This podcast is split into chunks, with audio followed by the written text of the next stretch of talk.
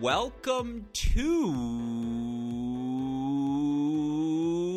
Hey, great shot.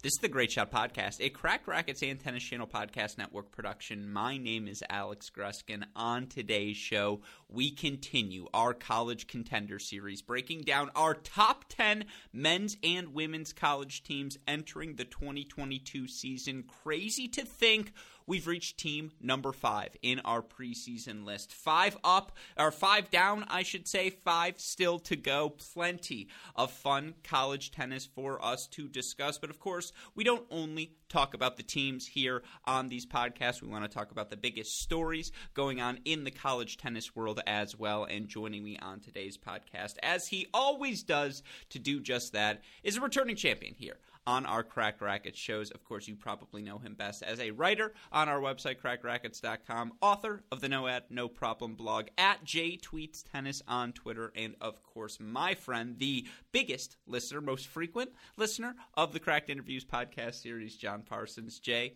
hey, great shot. Welcome back to the show. How are you doing today? I'm good. That would be second to Mrs. Gruskin, though. you know, she told me she's been slacking. I was like, "Have you heard the College Contender series?" And she's like, "What?" She's like, "What Power Five series? What are you talking about?" And I was like, "You haven't seen the 15 pods?" She's like, "Alex, you know, I was on call this week." I was like, "All right, all right, I get." It. I was gonna say, just wait until she finds out that there's like five dropping every other day, and she's gonna lose it. Yeah. Um, but all is well with you. You're doing well. Another day in paradise all is well trying to keep up with all of those pods um trying to make space you know it's hard with the without a commute you know working from home and mm-hmm.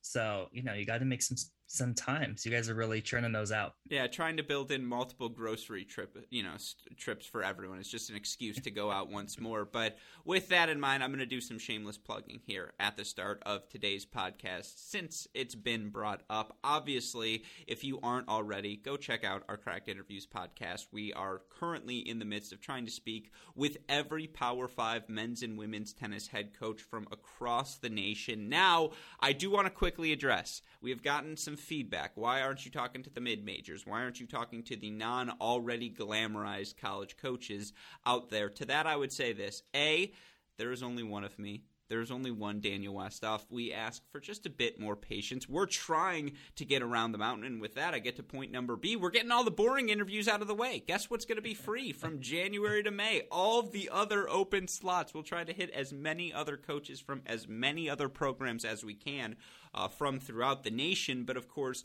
the reason we are doing this series is look, I think college tennis, like all college sports right now, it's a period of change. And obviously, COVID heightened all of those changes or emphasized you know put a put an emphasis on all of these different trends we see emerging. And you know in particular we've seen the growth of the transfer portal. I say it in every Cracked Interviews episode we do. It's been destigmatized now. It's not just tennis. Every sport transferring has just become a more active part of the sport than it was before. And so it's fascinating to hear from these coaches. How do they balance that in their recruiting? And you know how do they balance their four and a half scholarships? Of course there are some other big items right now going around college tennis. When should the NCAA individual tournament be? What should the role of the fall be? Of course, all these Power Five schools are also interesting from a tennis perspective as well. We try to hit on all of that with all of these coaches. I am so fortunate that so many of them, every time to a T, I say, you know, I'm trying to go 30 to 40 minutes. Realistically, we'll hit the hour mark if I do my job well, and that's what we've been able to do. And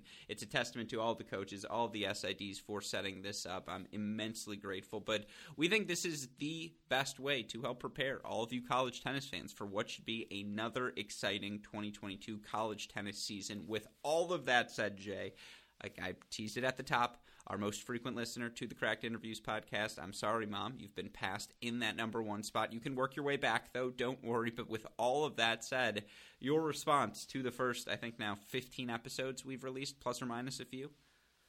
Yeah, well, I mean, good that you're getting feedback, right? Good to get feedback from from the community.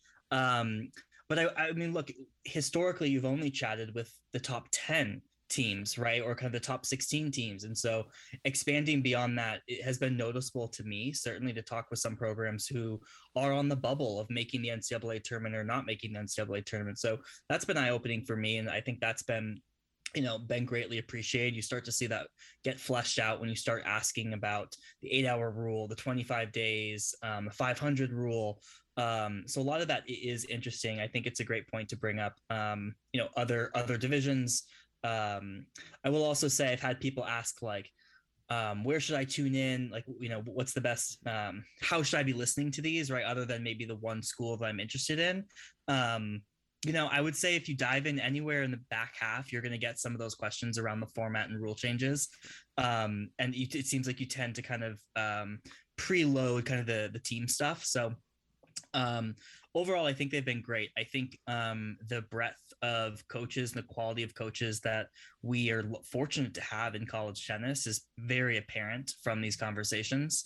Um, it, it's fun to get their thoughts on the format and rule changes. I think a lot of them are obviously biased from the coaching perspective. Um, I think there's definitely some some elements of, of a fan perspective that maybe isn't considered. Um, but overall, I mean, great to hear these voices, these stories that we've never really heard before. Um, you know, it, it, teams start to make more sense. I'll say that, right? You start to see who the head coaches are. There have been a few now where you've incorporated both the head coach and kind of the associate or the assistant.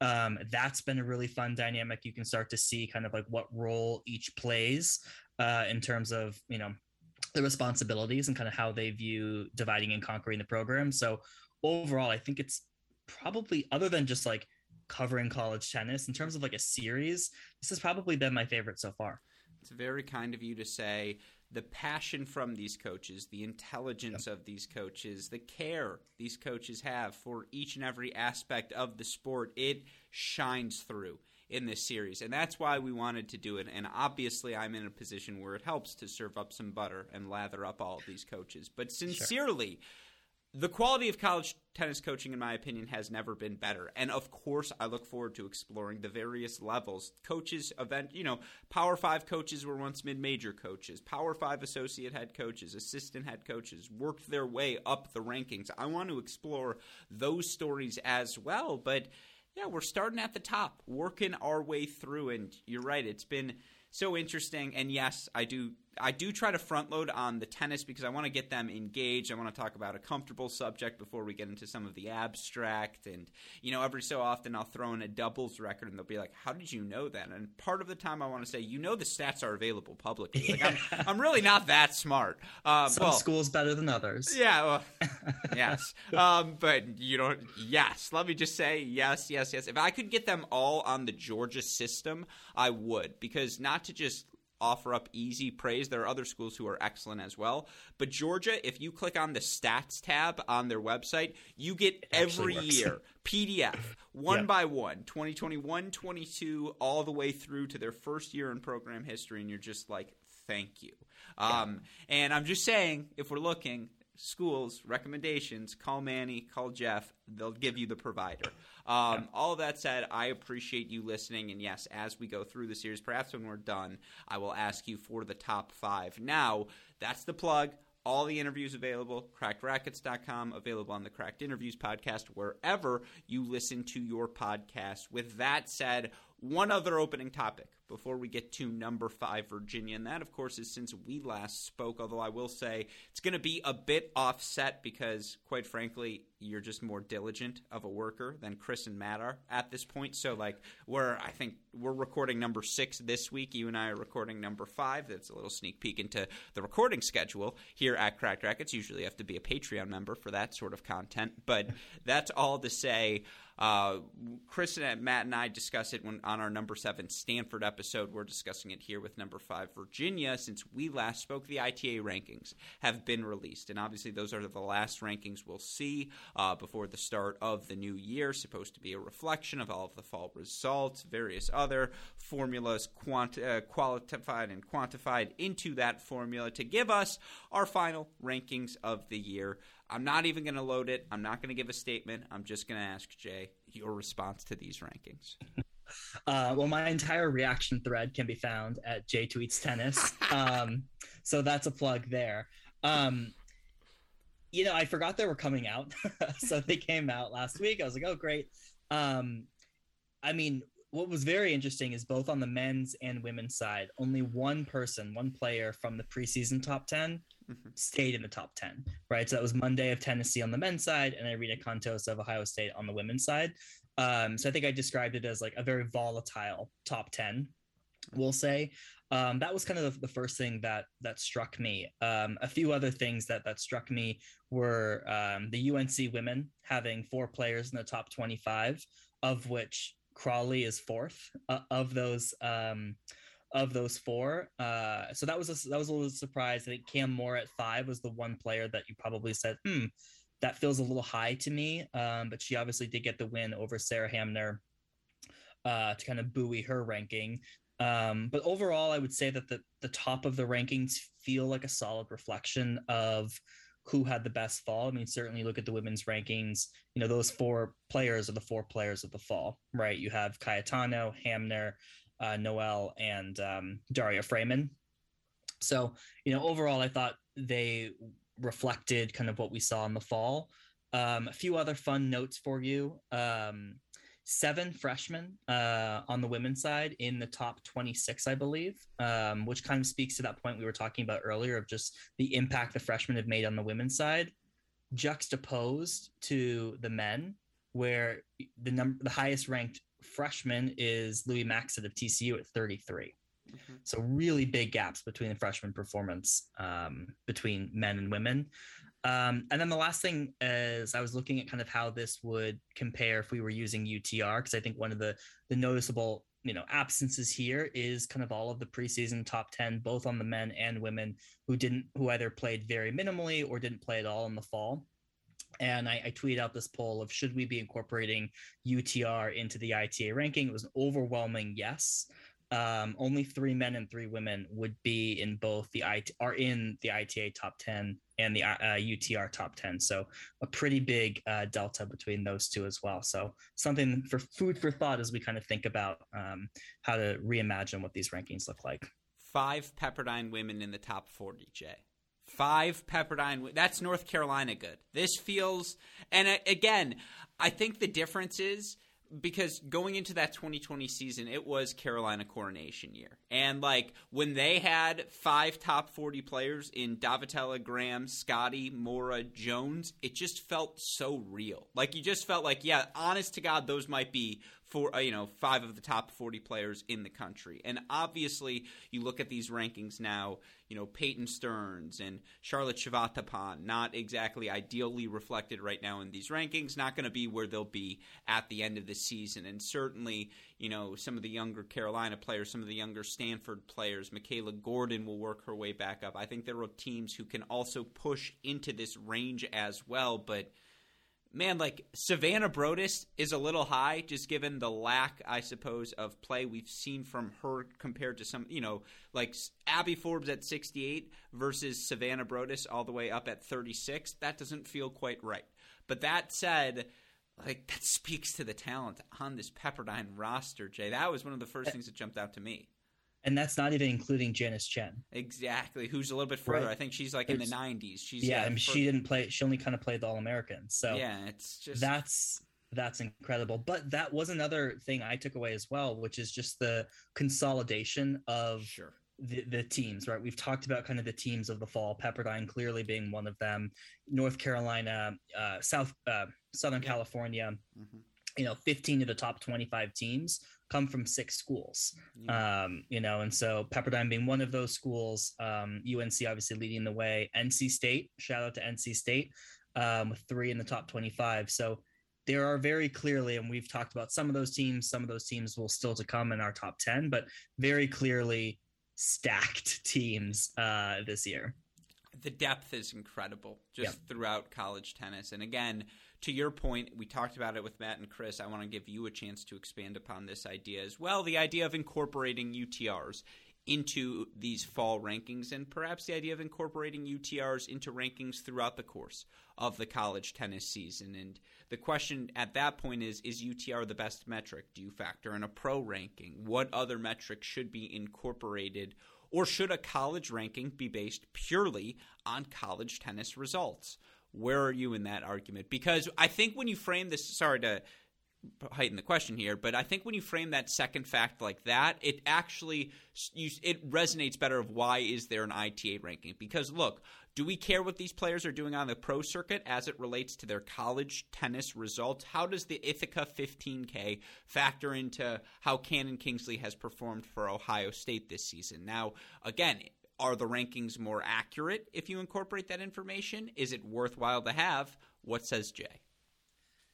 So that was really the reasoning behind the poll, yeah. right? Of you know, when we think about the evolution of these rankings, should we be incorporating other other factors of which UTR is one of them? Where I stand is the primary purpose. The only thing I really care about from these rankings is are we getting the best players into the NCAA individual fields, and are they ranked, you know, fairly fairly correctly, right? What was this past spring we had was Blumberg Kingsley first round? Like that's not fun. Um, well, it's fun, but like I'd rather see that as a as a as a quarterfinal. Um, that's really the number one reason, and I do fear that the more if we continue this shift of you know players completely skipping the fall season, only playing in the spring, do they get ranked you know in the top 10 where they do belong? Like maybe maybe not. Um, and that's certainly you know a, a concern for me. So I definitely think it's time to incorporate additional factors. I mean, the ITA has these alliances with all of these, you know, other um, other schools because I think at the end of the day, we want to reflect who the best players are who are playing college tennis. Who had a better fall, Eryn Cayetano or Emma Navarro? Um, it's tough, right? Well, so it's it's very tough. Um, I mean, I would go Cayetano um, because of the jump that she made, right, from spring to fall. Um, you know, so I, I'd lean there. But the reason I ask is, do you diminish, or I'd suppose, do you diminish? Yeah, what you don't reward Eryn Cayetano for her fall, the majority of which came within the college tennis ranks, at the expense of, again, I suppose, taking away what Emma Navarro has done on the pro circuit. And look, obviously, I'm a fan of incorporating as much data as possible. I think we've made that clear here at Cracked Racquets. I would be fine with UTR being incorporated. And dating back to the podcast we did with Coach Schachterly, the idea of some sort of you know consistent who are the top 10 players top 5 players in by UTR just in college tennis period and you know how do we get those how do we reward those five players whether it be for their pro results college results throughout the course of the year? They're playing world team tennis that season. They're getting x number of wild cards into x number of pro results. Some sort of sustained year long ranking that is metric based and incorporates all of their results not just their college results. I think that's the way you integrate the sport with the various levels and that is why i'm a fan of doing it. At the same time it is college tennis. It's not college plus plus pro tennis, right? These aren't the who's the best player in college tennis ranking. There's the these are the who's performed the best in college tennis this season rankings. And like I guess that I'm, I'm playing devil's advocate. I don't know why.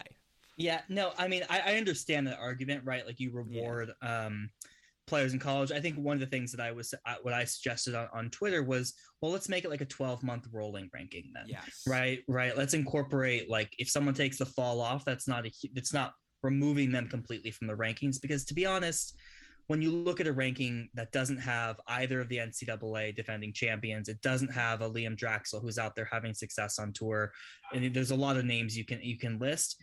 It, I think it undermines the rankings and it makes them feel a little spineless and brings up this question of like, what are these really for?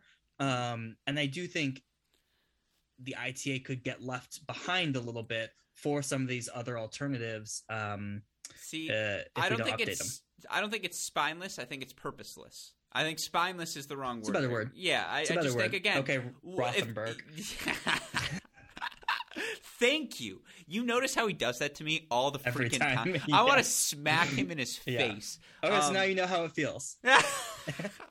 okay, here's the difference. But that's a better word. Chris deserves it. Chris and Matt need it. A fellow Michigan graduate does not need it from a Michigan graduate who graduated 12 years before the dictionary was updated and your boy went through LSA. Anyways, all of that said, I would agree with you. Rolling rankings is a fantastic solution where it's just okay, those kids graduated, they drop out. Let's continue into the next year. I yep. very, very much like that idea, Jay. And guess what? I will be stealing it on the rest of these uh, coaching interviews moving forward because I think that's an excellent idea. And I don't ask about the ITA rankings enough, so I'm going to incorporate that moving forward. But okay, with all of that said, there's your opening. We're rocking and rolling. It's time to continue our college contender series. And of course, this week we reach the number five team in our preseason rankings, the University of Virginia. Now, that may surprise some of you. And I think today's podcast is going to be fun. All right, Jay, Virginia number five on our list. When we last saw this team compete, it was at the NCAA tournament where they played, what was it, a five hour marathon with Georgia in a match. Georgia ends up escaping, and it really was an escape when you look at it because this Virginia team, I mean, again, they were ACC battle tested throughout the course of the year, and it just felt like you could feel that experience at the end as that match tightened up. And you know, again, Jokic, Navarro battling out there on court, and Lia Ma, Natasha Subhash battling out there on court. Just battles across the board. In the end, though, Georgia wins again a 4-1 match that was far closer than that scoreboard would indicate that left a really positive taste in my mouth about this Virginia team, Jay. And I think coming into it, why I love this team so much, and you can just look at the stats right away. Emma Navarro, 25 and 1 overall in the 2021 season. Natasha Subhash, 17 and 7, but 15 and 5 at the number two singles position. They bring both of that back, both of those players back. And just looking back to Wake Forest of 2019, I've seen what a Gojo, Petros, give me one more. In that case, it was Botzer, and we'll figure out the rest can do. And it's just like coming off of last season, this team has those goods at the top of their lineup. Yeah, I mean, absolutely right. I mean, it, you felt good about that match against Georgia. You felt even better once Navarro won the NCAA singles title. Um, but I mean, arguably the best top two in the country, right? Certainly can make a case just given how dominant you expect Navarro to be at number one. Um, but it really was the story of last season in terms of their top three and their bottom three, right? Those top three were about, I believe, 80, 85% win percentage. They were much closer to batting 500 at four, five, and six. Um, and so that was kind of their their calculus. The problem was that they weren't strong in doubles. And so if you're not strong in doubles and you got three single spots you're worried about, it's going to be tough. Um, but yeah, I mean, from a top three perspective, this past season, um, it was super strong. That one-two punch of Navarro and Subhash, you know, can can you know battle with anybody. Yeah, and I didn't mean to throw out the performance of Rosie Johansson last year, who goes 16 and 4 at the number three singles position, 17 and 4 overall, was a sensational season. And again, last year, the match calculus for this team win one, win two, win three pray like hell we find one more. And exactly. you look for this team overall on the year, they go 16 and 7. And, you know, again, you look at the losses 4 2 at Ohio State in the kickoff weekend. That was a hungry Ohio State women's team that, by the way, saw the Virginia men beat the Ohio State men the day before. That match was super fun. Uh, yeah. dating back. And by the way, you referenced it earlier. I meant to bring it up. I will never forget the fact that Will Blumberg, when given a point penalty from McNally's match to Cannon Kingsley looks at the line judge and goes, We're not doing that. He's just like, We're not. It's love, love. I'm not doing that. And that is so that that was a first round match, just a random thought. I was gonna stick with me bother me. Listeners aren't surprised, let's be honest. But again, getting back to this Virginia team, four two at Ohio State. It's not a bad loss. Five two against North Carolina. Obviously not a bad loss. Then you look through the rest of their year, uh, Jay 4 3 at Florida State, loss. 4 3 at Miami, loss. 4 3 at NC State, loss. They then lost to number one North Carolina and number one Georgia, uh, and number three Georgia. So their losses were to either top three teams or 4 3 score lines or that one at Ohio State kickoff weekend. My point being, this team was really good last year. Yeah. And, they were really close, right? Even those 4 yeah. 3 matches. I mean, NC State, Florida State, those were both quarter, you know, NCAA quarterfinal teams. Yeah. Um, NC State made the semis, right? So they were battle tested, like you mentioned, in the ACC, which is just an incredibly tough conference last season. Um, and they you felt like they were knocking on the door all season, even though they were losing those close matches, which is what you kind of felt in that Georgia match. You were like, oh, they're kind of almost there. And so coming into this season, you feel like, well, they were almost there last season. They bring back five of their six returning singles. Um, you know, are, is is the recipe still there to kind of continue and build on what they did last season? Yeah, it's again fascinating to look at this team because we know what Navarro is. And obviously, yep. Emma Navarro goes on to win the NCAA title as a freshman. She's won, what was it, the 60K, I want to say, her first 60K title. Uh, I know she won a pro title here this fall, but obviously. Yeah, I got the numbers for you. She won the 25K. 25, um, quarterfinals um, of uh, the 125k and three quarterfinals of 60ks. Yeah, and of course had some success at, at Charleston as well. We'll always yep. have those Charleston wildcards in her back pocket. And by the way, that's not criticism. That's just a statement of fact. That wasn't meant to be a dig. I want to be clear. It's just like, will Emma Navarro turn pro? Is obviously a discussion we have to have here today. Um, but I mean, 25 and 1 is as good of a freshman campaign as you can expect. And obviously she delivered the goods. Do you know who the one loss was to? Of course. Yeah. who she who she avenged the loss to in the ncaa finals. Three sets so it's almost like 25 yeah. and 1 but i beat you in the ncaa finals. Exactly. And just again her forehand the weapons the craft the way she worked the point Emma Navarro was so excellent her freshman campaign. You just wonder, with another year back under her belt, can she be that good again? Like it's almost again damn near impossible to duplicate that sort of success. You would think even if she goes 18 and 3 this year, like that's an outstanding season. Once again, even if there is a little regression from her at the top. That said, I do think Natasha Subhash, I'm not saying she underperformed last year, but there's a world where she could have gone 20 and 0. Like I I think Natasha Subhash is that talented. And it dates back to, you know, I saw her as a freshman at the National Indoors playing the number 1 singles position and look, she was as good as anyone in the field that weekend. And you look for her last year, you know, the losses, three sets to Irina Cantos and, you know, straight sets to the number number, uh, number 121, Kenna uh, over at Syracuse, straight sets to Maple Chi, straight sets Georgia Drummy, three sets Leah Ma, three sets Alexa Graham. That's a top that's a top 25 player, Jay. And it's just like they have two top 25 players again in their top two and I, I, mentioned the records already, but I'll just repeat them again for you. Combined at those number one and two singles positions last year, Navarro and Subhash uh, go 34 and six. Can they do that again this year? And my answer to that question is I think yes. Yeah. I mean, I feel pretty confident about that, right? I mean, I was trying to kind of go into the deep recesses of my memory and try and recall sure. a player. I mean, Navarro was ranked what 230 in the world.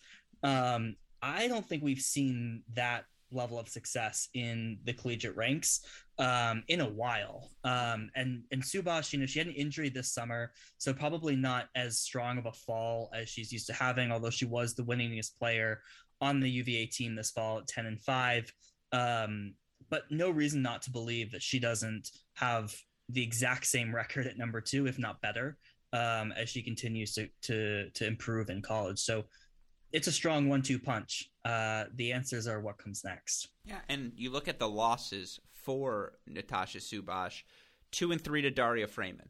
Not a bad loss. Three and six uh, to Levashova of UCF. That's one she'd like back, but certainly not a bad loss. She loses five and five to Anna Ackley. Again, that's a toss-up. Six and five to Riley Tran. You'd like to see her win that match, but still a good performance there. And then, you know, beats Kylie Collins before bowing out and beats Vicky Hu before a two and three loss to Yepifanova.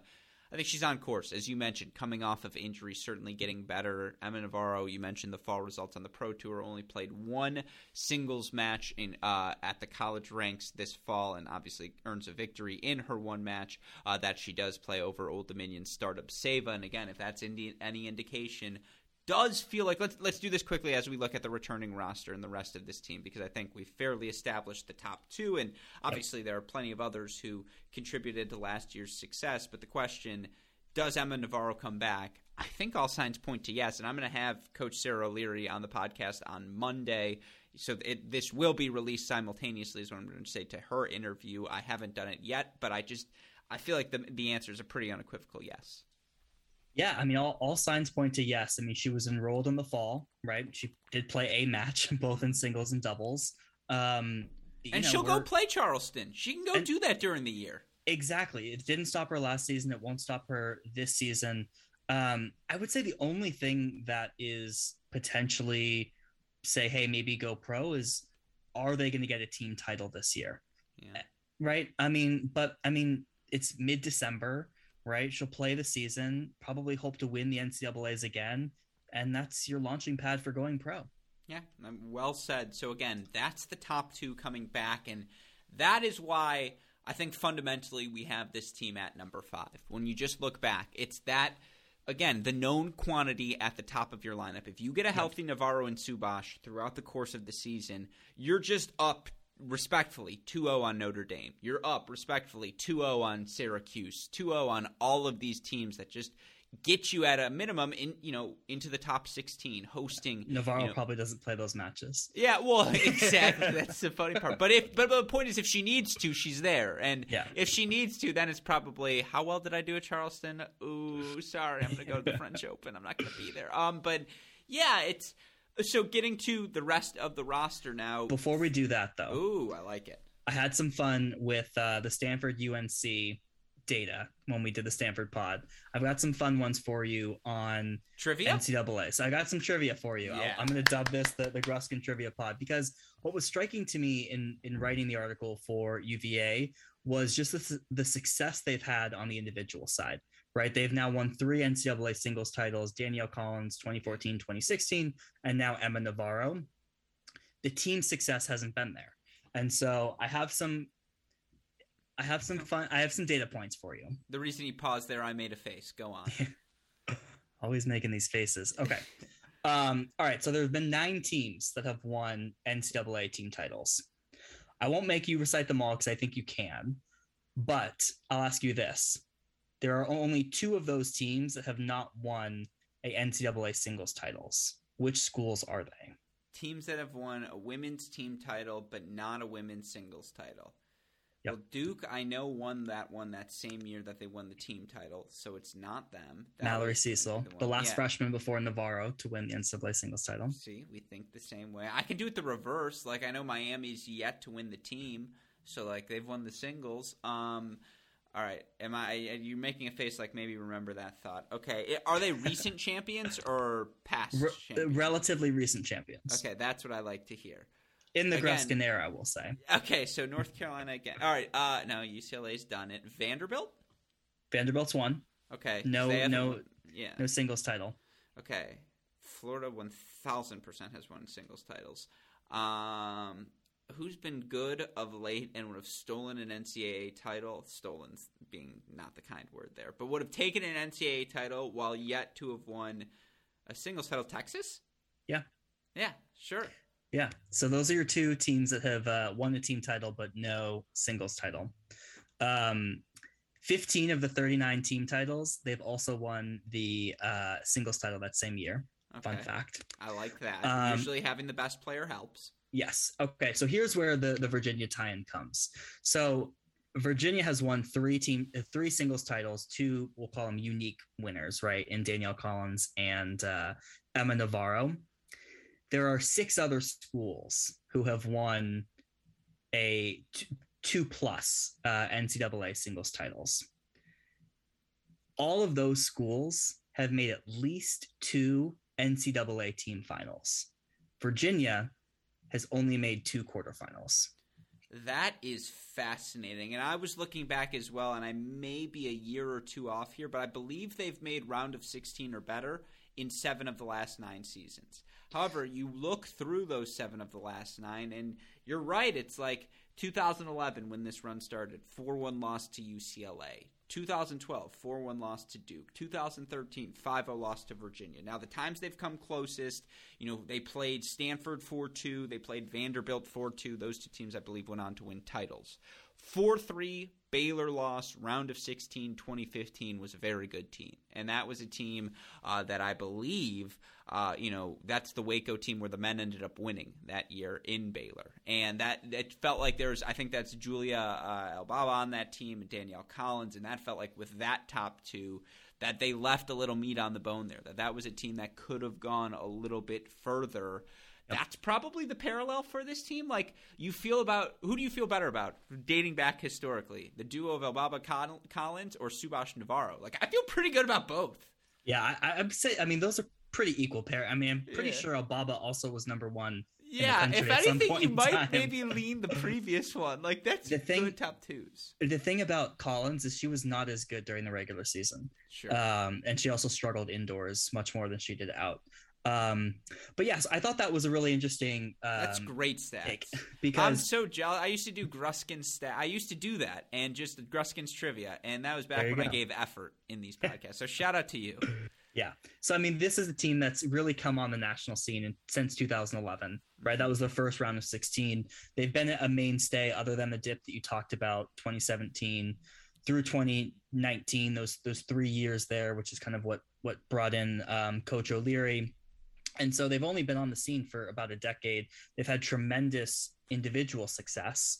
Uh, right, they're up there with they're tied for Georgia, right, for for singles titles, uh, but haven't yet been able to parlay that into the team success. And so you wonder, you know, when does when does that start to come? As I mentioned, kind of the company that they keep from an NCAA singles title is all making NCAA finals. So, um, you know, interesting stats. It's it's it's interesting to me to see if uh, UVA can start to parlay this either in continued uh, recruiting pipeline to get there eventually, or do it with Navarro and Subhash. Well, this is what's so fascinating about this team because I agree. I think we, they have established themselves as a top 16 program. You expect yep. to see them hosting an NCAA regional. They have exceptional players. The question, obviously, what separates the good from the great? And the answer is always depth. And that's yep. what makes looking at this Virginia team so fascinating. And we'll get to the recruiting in a second. We'll talk about the freshmen. But first, let's start with the returners this team brings back. There are three of them. You look at Sophia Munera last season, 8 and 7 in dual matches, 4 and 0 at the number 5 singles position. But of course, those seem to be the matches where you wouldn't have a Navarro, you wouldn't have a Subhash. She goes, you know, 1 and 4 at 5, 2 and 3 at the number 6 singles position. She's a player, though highly recruited, highly touted, ready to make a jump.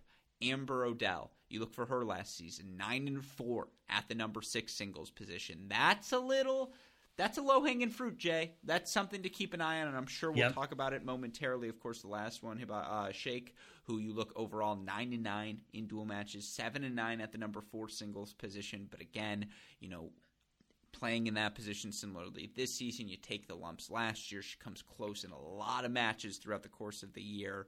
Let's start with those returners before we address the newcomers. I mean, that's the they really when you're looking at the construct of this roster, and I'm not trying to minimize how great it would be to have depth, but like why we I think we have this team so high. And thank God, doing this podcast is a reminder to me of why we have this team so high. So this is why I always enjoy these exercises.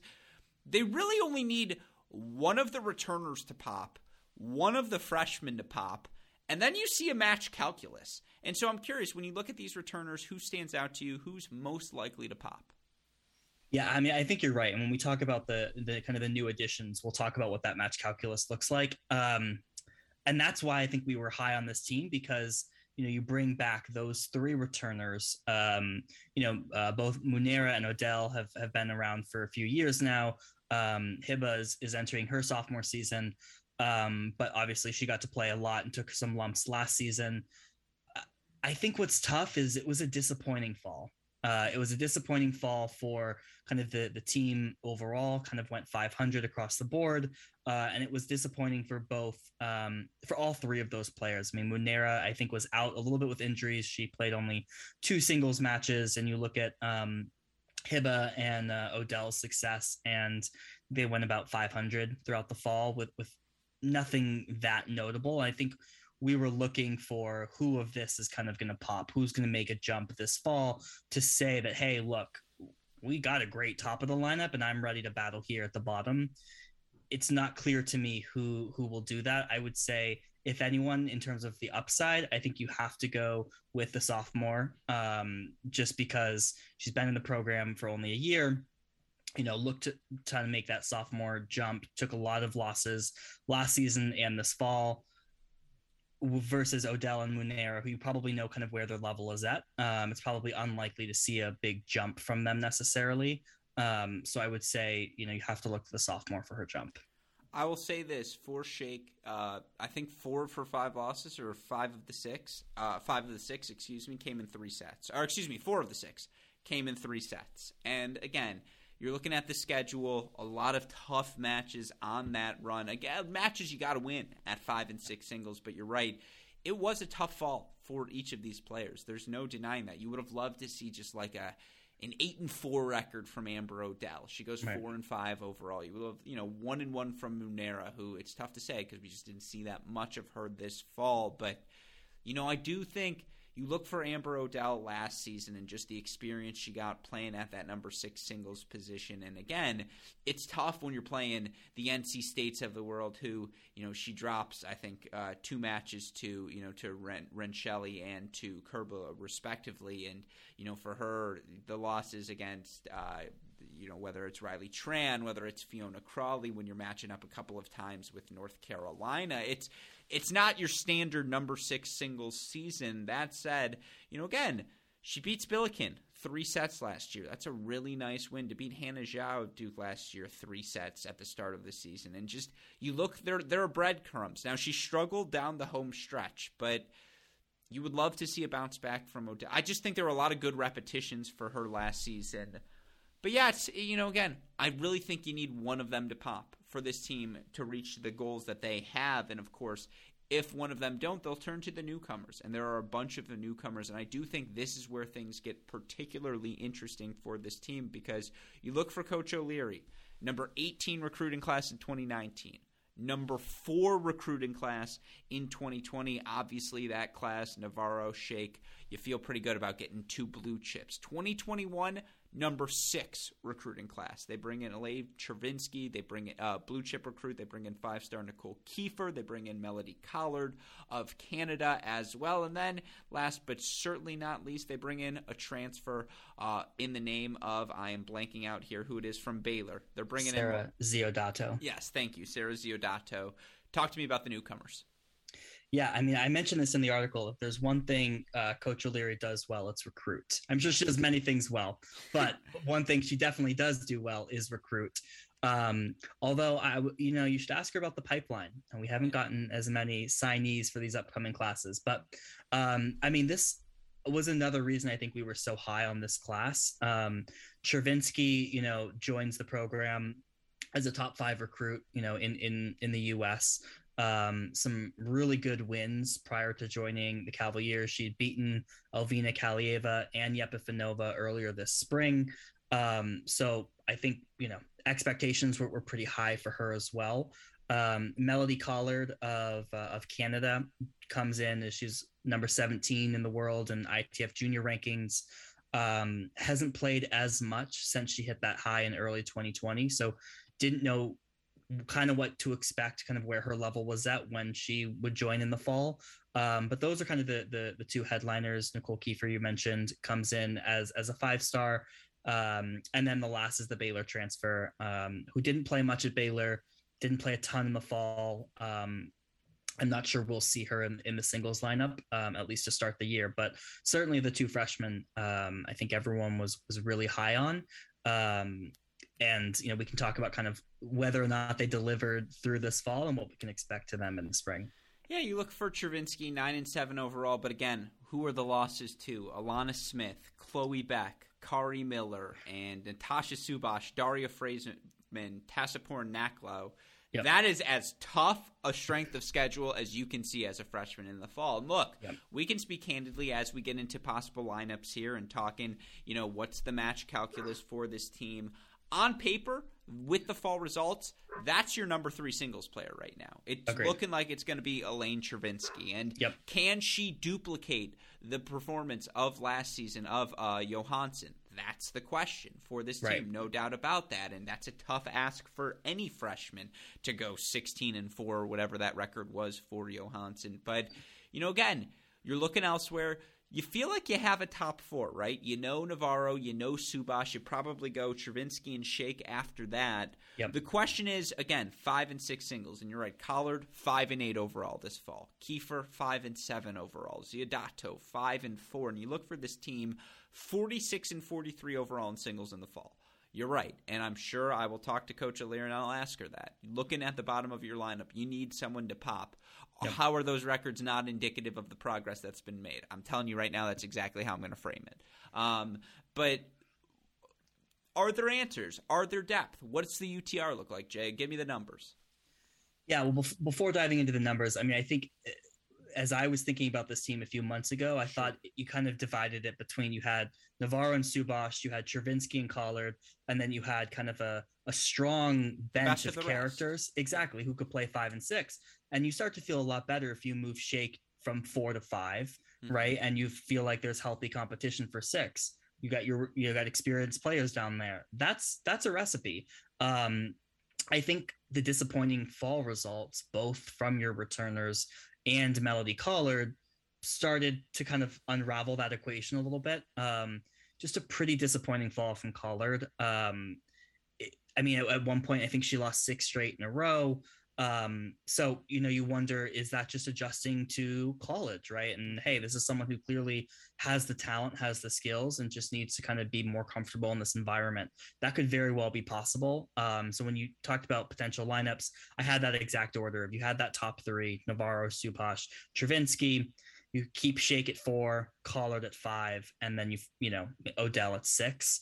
There's probably a world where Collard does move up to four um, if she's able to kind of establish herself there. So, uh, but Well, taking- it's so fascinating with that line of thought in mind as I let you pull up the numbers because I'm curious what the UTR say. But you're looking at the schedule for this Virginia team, and I think we referenced it with team number seven, obviously. Kickoff weekend. They play Yeah. James Madison first. You probably pencil that one in as a win. Yep. But then right away, much like last year with Ohio State, this team's going to get Stanford. And I'll tell you what, Yepifanova, who I believe has already beaten Subhash this year, like, yeah, that's a fact. But when you get in that dual match setting, who do you want to have? Navarro, Subhash, you know, Gordon, Ma, Yepifanova. Ugh, that's going to be some good tennis, Jay. Uh, but you feel like opening weekend, you kind of liked Virginia more in that match then than you would in May. And so can an Odell sneak one from, you know, one of the talented freshmen on the Stanford roster, from a Sarah Choi or from whomever's playing that number six singles position? Right away, this team gets tested. That's why this isn't, I suppose, a hot take, but just a take. It's not going to surprise me at all if Chervinsky's at number four to start the year if we see it's a top three of you know all the returners, you throw Shaikh at number three to start. You you play Chervinsky at four or five if you can, if it doesn't get protested. And I was gonna say uh, it's gonna be tough not to get contested with Chervinsky anywhere but three. Don't you think? mm, have we seen enough from like what was Shaikh this? You look for her here in the fall. She was what six and six. I mean, Chervinsky nine and seven. I already said who the losses were to, but like. Yeah. All I ITA know. top You can probably pull it off. I mean, eh, you're right. You're not Yeah. wrong. Well, I mean, Navarro's unranked. Player at five. yeah. Um, yeah, well, I mean, I think I was the one who called Virginia over Stanford. I do think a big factor in that match is the fact that it's indoors Yeah. that and, massively- and in Charlottesville. and in Charlottesville, right? But like, even I mean, alone, right? This is a Stanford team. It's made up of almost all Californians and Floridians. Sure. Not a lot of indoor experience. But even then, you look at the play style of a lot of those Stanford players. You look at Connie Ma. You look at Gordon. You look at uh, Valencia Xu. These are not players who necessarily would excel indoors. Um, so I think it definitely favors uh, favors Virginia. Um, I will say the one bright spot of the fall for the Cavaliers was a, a new doubles pairing for them, which was Shaikh and Collard, who I believe went 11 and four, made the finals of potentially maybe the the toughest uh, ITA regional, and they lost to the uh, ODU team, uh, and then they made the consolation final at the, the national championship. So you feel really good about that. This is a team that wasn't strong in doubles last year, so you found a new team there. You have Munera and Subhash, who didn't play much this season, but they made the NCAA quarterfinals last year. Maybe you have them at three. They were at two last year. And Navarro, Navarro and anyone. Yeah, I mean Navarro and anyone. Yeah. Um, the, Navarro played one doubles match and it was a win over the ODU doubles team. So yeah. Navarro and anyone, it, you feel pretty good, especially if it's Chervinsky, right, who yeah. seems to be, be adapting well. So maybe an improvement in doubles there. But um, in terms of the UTR, so they're third right now in the ACC behind UNC and Duke. Uh, they're a 63.57 Power Six UTR. Um, uh, I mean, Emma Navarro is almost a full point above Natasha Subhash. Um, you know, Navarro's at 11.71, Subhash 10.8, Chervinsky 10.59, Collard 10.4, Ziodato 10.01, Shaikh 10. Um, so I think the big thing, I mean, we've talked about this, right? You look at like a compare that to a UNC rather than having three players above a 10-5 they have six players above a 10-5 mm-hmm. um, so it really kind of comes down to that depth um, but i mentioned uva 63.57 duke 64.13 mm-hmm. so you know about a half a point across um, it's so interesting to hear you talk again. Hearing those UTRs not shocking, and again, it's a top heavy lineup, and that top heavy group is what keeps them above the rest of the ACC. Although keep yep. an eye on NC State. Obviously, I think that number is going to continue to rise for them. I also think you mentioned it there brilliantly when you're starting to talk match calculus for this team. If they can get doubles points, yeah, boy does life become easier yes. for this Virginia Cavalier squad. And you're right, all of the ingredients are there because, as you mentioned, eight and four are the duo of Shaikh and Collard, and that doesn't include uh, Subhash. That doesn't include Navarro. That just means you've got depth now yep. in doubles. You have a couple of different options to turn to. And again, if they're up 1-0, then you just need one other player to really pop. I'm not saying all of this pressure is against on Navarro and Subash, but I'm saying in the round of 16, in the quarterfinals, you can count on those two to show up. And I'm not saying they're guaranteed wins, but if you can get doubles you know, again, and you feel pretty good about your top two, the, what that does for the rest of the team is it just gives you confidence. And yep. the difference being if double struggles, now you really need two to pop. And that's what this question comes down to. And as we make our predictions about this team, as we look, you know, how they can do in the conference, how they can do in the schedule, Jay, it really comes down to a belief, in my opinion. Do one of, you know, Munera, Odell, Shaikh click this year?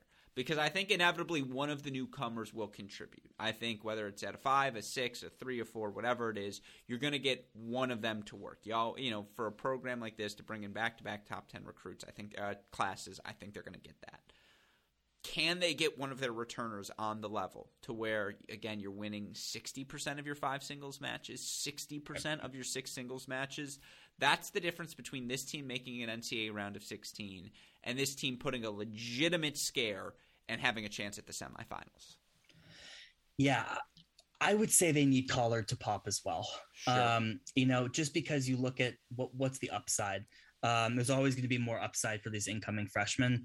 Um, if you do that, you pr- feel pretty good about your top five, um, and that's doubles plus top five, and you need someone to to to click at six. Um, so that's that's for me. I think she's kind of the the link between that top three and the bottom three that gives them the the ability to move down a Shaikh to five um, that could really cement this team as as a very dangerous team um, but but I agree with you. Um, and just because I, you know it's easier to bet on someone that you haven't seen that much of, uh, to say, hey, I think they're going to pop, versus some of these, you know, Munera or Odell who have been around the program for for many years, um, to kind of think that they're going to make a big jump in their final season. Uh, you know, I think it's easier to bet on bet on the freshmen. Yeah. So with that said, give me the predictions. Where do you think this Virginia team ends up? We have them preseason number five. You look yeah. again at the conference schedule. And by the way, just to lay out the schedule beyond the Stanford uh, matches, obviously they've got their full ACC front. I believe they're playing a couple of matches before kickoff. Yeah, gonna be fun to watch them take on Old Dominion that weekend before the kickoff weekend, just because that Old Dominion team is scrappy. Yeah. Um, but again, give me your predictions. Where's this team end up? Well, you should ask Coach O'Leary if this schedule is fully fleshed out, um, because I was a little surprised at the lack of non-conference Power Five opponents they have on the schedule right now. I'm sure there are more. Good. Yeah. Um, uh, so I think this season looks pretty similar to last season. And I don't think that's a bad thing. You know, you look at the program that Coach O'Leary inherited. 2017 was the first year since 2011 they hadn't made, you know, the NCAA tournament. She's back to having them make Sweet 16s. Um, this is a program that, that's back on the national stage, which is great. Uh, look, I, I'm, I called Virginia over Stanford at the, at the kickoff, so I have to say by that. Um, I think it's probably a rough uh, ITA indoors for the team uh, if they do in fact make it. Um, I think they finish semifinals of the ACC tournament. Um, I think UNC is is the clear cut above the rest of the ACC this year, um, and so they'll be battling for second or third, maybe fourth uh, if things don't go their way.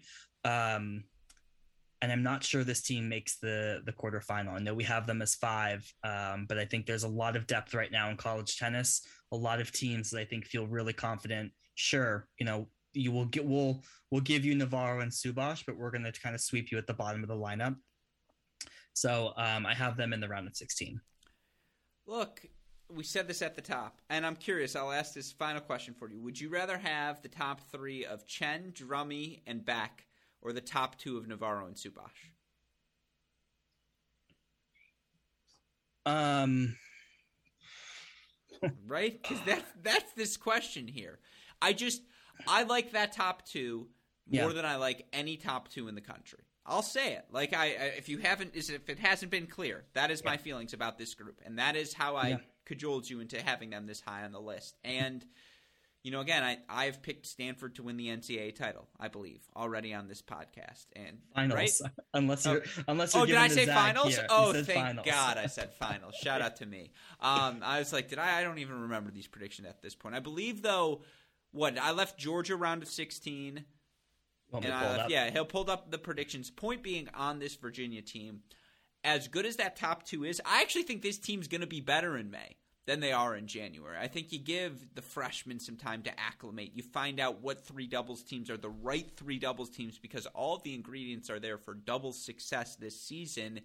And you've got the recipe of a team that can absolutely make the quarterfinal round. Now, again, the problem with that and getting beyond that is the depth for some of those top teams Stanford, ones we haven't named yet, but will be counted down later, it's unequivocal. You know what you're getting at four. Yeah. You know what you're getting at five. You know what you're getting at six. And even if it's unknown, the options in those positions are extraordinarily talented and thus far better pedigrees, better fall than this team, Virginia. But I'm telling you, I watched Petra. I just will never forget that 2019 Wake Forest team. That to me was a case study of what you can do when you have two of the top 10 players in the country who are just like, don't worry, one of you get on our backs and we'll find our way to four in every match. And I just think this top two can be that good, and that's why it's hard to discount this team. Where yep. am I at from a prediction standpoint? So you have uh, your two round of 16s are UGA and Duke. Okay. Your two quarterfinals are Ohio State, Texas A&M and then Stanford in the final. Man, I swerved on Duke. I thought I went Duke quarterfinal in Virginia or in Georgia round of 16. God, this is hard, man. It's hard. I want to leave a spot for the unknown soldier too. That's the other issue. Is like who is that one team that's going to pop this year? The last year things went pretty much to script. Sans, I guess Duke making that run. Uh, I'll go quarterfinals. I'll just stick with our top ten for a reason. Sorry, Kyle. I mean, I mean, you're, you're, you're talking me into it, right? Because there's a world where Navarro and Subhash get them three points, yeah. right, with doubles. Um, you know, because they're not going to be partners one together. more, right? right? Just one more. Yeah, and that's going to be Chervinsky at six. Yeah, I, yeah.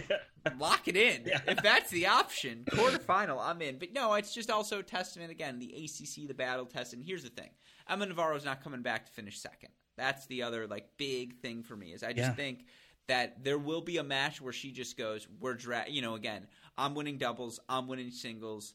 I just need two of you to to be there with me." Right. Um, and I just, I think she is that good, and yeah. so, yeah, I say yeah. quarterfinals. For yeah, this it's it's hard to bet it against a team that has the best player in college tennis. Yeah, exactly. What, what give me the number? Fifteen of the thirty-nine.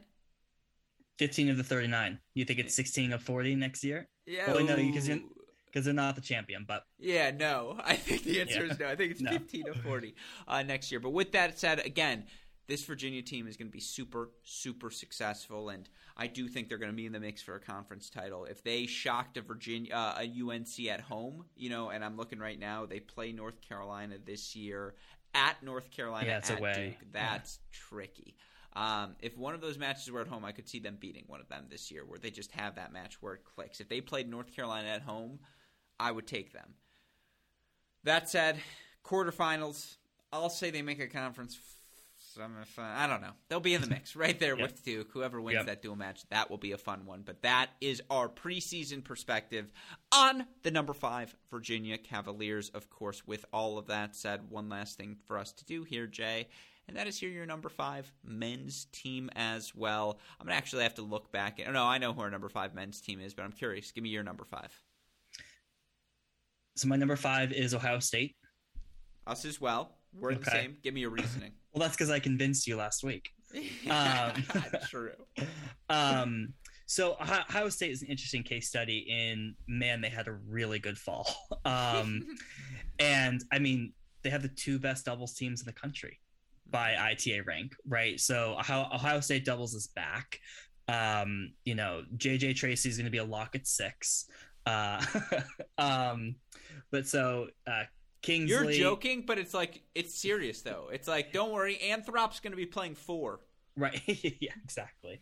Um, no, I mean, so you you look at top twos, right? Kingsley and Vocel.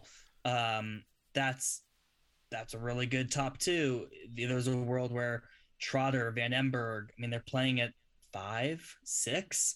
Um, so this is the Ohio State team that has, you know, really good guys at, at every single position. You really like the depth this year.